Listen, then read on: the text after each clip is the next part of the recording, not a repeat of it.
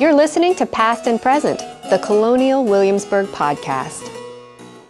Hey, welcome to the podcast. I'm Harmony Hunter. Today, our guest is adjunct William and Mary professor Kelly Earhart, who's here to talk with us about the business of death and burial. And uh, death and mourning are such personal um, experiences to go through. So it's interesting sometimes to think about the business side of that and how some of these processes and practices get streamlined and are um, the outcome of practicality and also concerns about faith and religion and, and remembrance. So, Kelly, thank you for being here today and talking to us about this really fascinating topic. Thank you for having me. I really appreciate it. So, we want to start our story in the 18th century in Williamsburg because that's where everything starts for us on this show. So, in the very beginning, uh, uh, you know, I'm saying with quotation marks, in the beginning uh, of the Revolutionary period, um, death practices, funeral practices, I should say, are not really standardized. What are we seeing um, in the early colonial period? When we're seeing through the through, through part of the colonial period, especially when we're getting into the Revolutionary period, um, there is some elements that are somewhat standardized in the sense when the sort of first groups of British settlers come, they're bringing with them the things that they know, and they're bringing with them deaf practices that are familiar to them.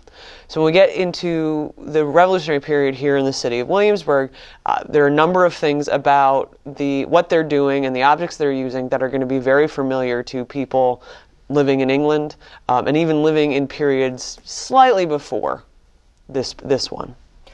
Um, and so, burials, or um, some of the things we think of the standard trappings of a funeral today an undertaker, a mortician, uh, a service at the graveside those things are not standard practice then. When do we see those things begin to evolve, and sort of in, in what order? One of the things that you begin to see fairly early is, of course, the fact that in the 18th century, for many, many people, especially if they're living in the city of Williamsburg, that they are purchasing a basically a custom built coffin from a cabinet maker. And we look to the examples here in the city of Williamsburg of Anthony Hay uh, and Benjamin Bucktrout, both of whom at various points actually had uh, contracts with both James and York County to bury the poor who can't afford to do it themselves. So that you're beginning to see people who do a lot of this work. So we move into the 19th century, you're beginning to see more specialization. That cabinet makers and undertakers begin to sort of separate. And that's not to say, especially in rural areas, that you don't have people who are cabinet makers that are also undertakers. Uh, but the idea of these two jobs being separate uh, begins to come into, into, into play. The other thing that's very important to point out is the word undertaker in the 18th century has a very different meaning than it does in the 19th century. An 18th century undertaker is someone who sort of undertakes a job. We might think of them as a contractor today. An example from the city of Williamsburg would be Benjamin Powell, for example. And it isn't, it isn't until you get into the 19th century that you begin to see undertaker being used to describe those who sort of who provide funerary objects and even prepare uh, bodies at the, after the time of death. And initially, during that transition, they use specific words to additional words to justify the change. So they go from undertakers being contractors, and they start dealing with the dead. They call themselves uh, furnishing undertakers and then funeral undertakers. And over time, by the certainly by the middle of the 19th century, it's understood that an undertaker is someone who deals with death as opposed to a contractor who, who constructs things. The other term you've used is cabinet maker. That's another phrase people might not be familiar with. When we're talking about a cabinet maker in the 18th century, what job is that? Uh, they may, they, uh, it's woodworking. They produce a tremendous number of various objects, of furniture, um, of other wooden things that would be used for the home. So it makes sense that their job fits that making a making a coffin would be part of this. There's a really great sign in the Colonial Williamsburg collection, um, the Van Horn shop sign, and uh, and he was a he was a cabinet maker, and very clearly there is a cradle, there is a clothes chest, and there is a coffin. All three are on the sign, so it's a clear demonstration in the collections here at Colonial Williamsburg that it, immediately makes it clear what it is that this man does. It's all three stages of life, too, Yeah. isn't it? Yeah, which is sort of amazing. It's re- it's it's a nice nice summation. So let's go back to what you said about cabinet makers taking on the business of burying the poor. Tell me wh- what's behind this story. What is this a problem for the city? What, what kind of burials do the poor get? Um, unfortunately, the poor don't get much of anything. They're provided with the simplest and sort of lowest quality um, burial receptacles, coffins. Um, there's there is whatever sort of the family itself can afford. In addition, they of course, if there is family at all, uh, will attend such a burial.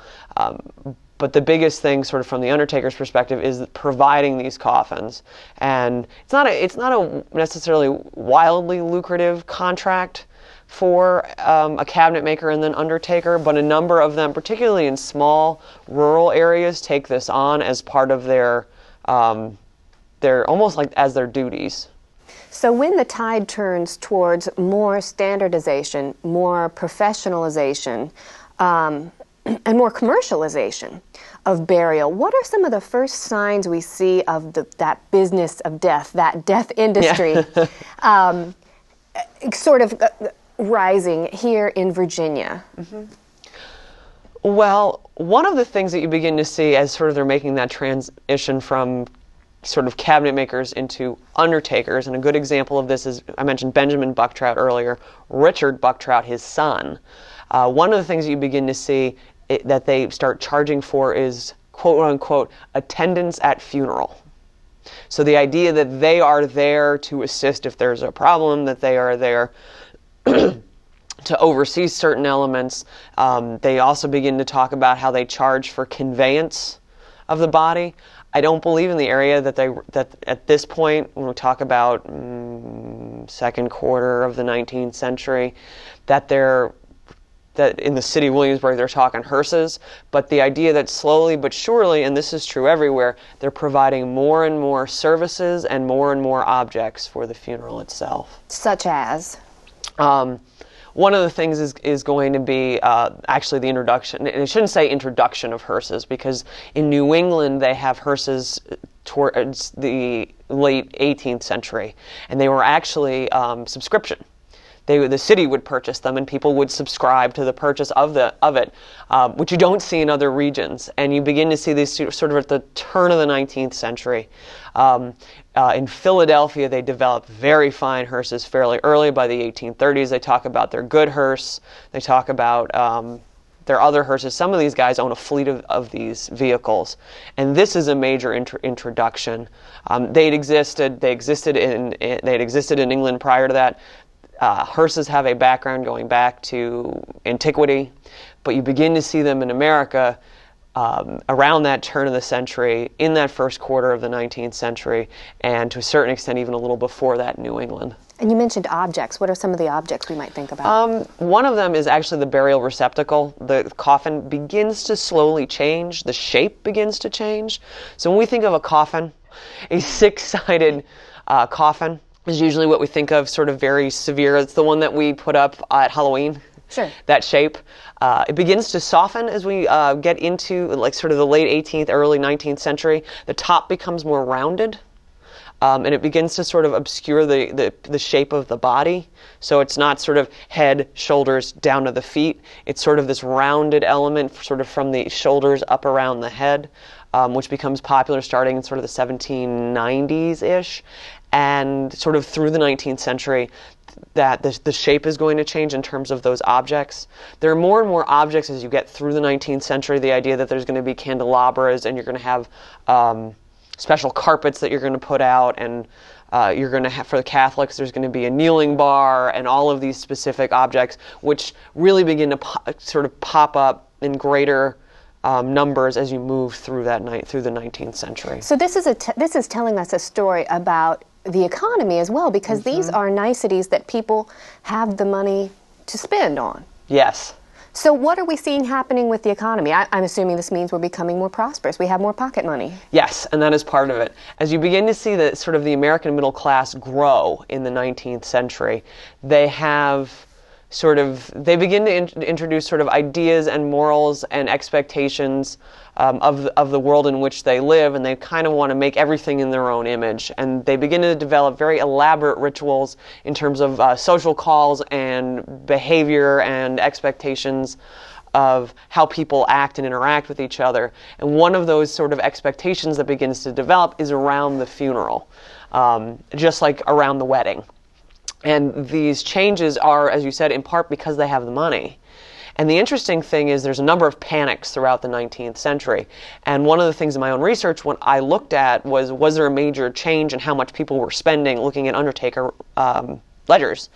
And the answer was they're spending less, but they're still spending. They're still spending the money on the, they're not getting the top of the line burial receptacle. Maybe it's not lined in satin, it's lined in flannel instead, and the headstone they order is not quite as fancy, but they're still making these purchases I, because I think as you move through the 19th century, there's an expectation that there that the rules of a quote unquote decent burial change, and part of that change is tied to is actually very much tied to the idea of the business growing.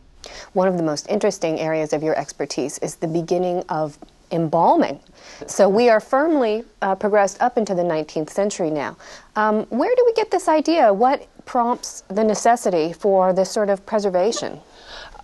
it doesn't there are actually fits and starts of it before sort of before the civil war because everyone associates embalming with the civil war and i'll get back to that in a minute there are fits and starts with it prior to that point a big example of this introduction of embalming but it's not it's to a medical community not to a national com- community is um, a book that was written in the 1840s, there is a French doctor who's by the name of Gannal who says he's come up with this brilliant way to preserve bodies, which isn't as great as he thought it was because an American doctor goes over and observes and he comes back and says this doesn't really work. So there is an effort prior to the Civil War to do these things. When we get into the American Civil War, um, there are these uh, efforts to preserve bodies, mostly for the purpose of shipping a body back. Um, back, you know, back home. And there are a whole bunch of men who set up these tents sort of at the edge of the battlefield these tents at the edge of the battlefield, and bodies are brought to them and embalmed. There's a really famous picture from the Library of Congress of this being done. And this becomes the first introduction to the American public that embalming exists and that can be effective. Now, not everybody who's shipping bodies back is using arterial embalming, the idea of going into the, the system, uh, into the circulatory system, and pumping a uh, fluid through it. Um, for example, here in the city of Williamsburg, um, Richard Bucktrout, who I mentioned earlier, after the Battle of Williamsburg, is preparing bodies to be shipped. Actually, they're Union bodies that he ships. It's from a regiment in New Jersey. And he prepares them for shipment, and he uses a very unsophisticated method known as cracking and packing. Which uh, is the idea of opening both the chest and the abdominal cavity and putting um, absorbent uh, usually charcoal inside, just enough to get the body onto a train from here in Williamsburg back to New Jersey. I had no idea. Yeah, it's kind of. And when we talk about arterial embalming, without getting too graphic, yeah. the body is exsanguinated, and then yes. the the uh, circulatory system, the fluids are replaced with what? Um, it depends on the time period you're talking about. Um, at the time of the uh, at the time of the American Civil War, they're using um, zinc chloride on occasion. They're using carbolic acid. They and they are using arsenic. One of the most famous examples of embalming is Abraham Lincoln. Yes. Um, Lincoln, of course, is embalmed shortly after death. And initially, people describe the body as looking very lifelike. Uh, Mary Todd Lincoln makes a comment about how lifelike he looks, uh, how sort of how sweet the body looks, and they go through this whole thing about how, how good he looks initially.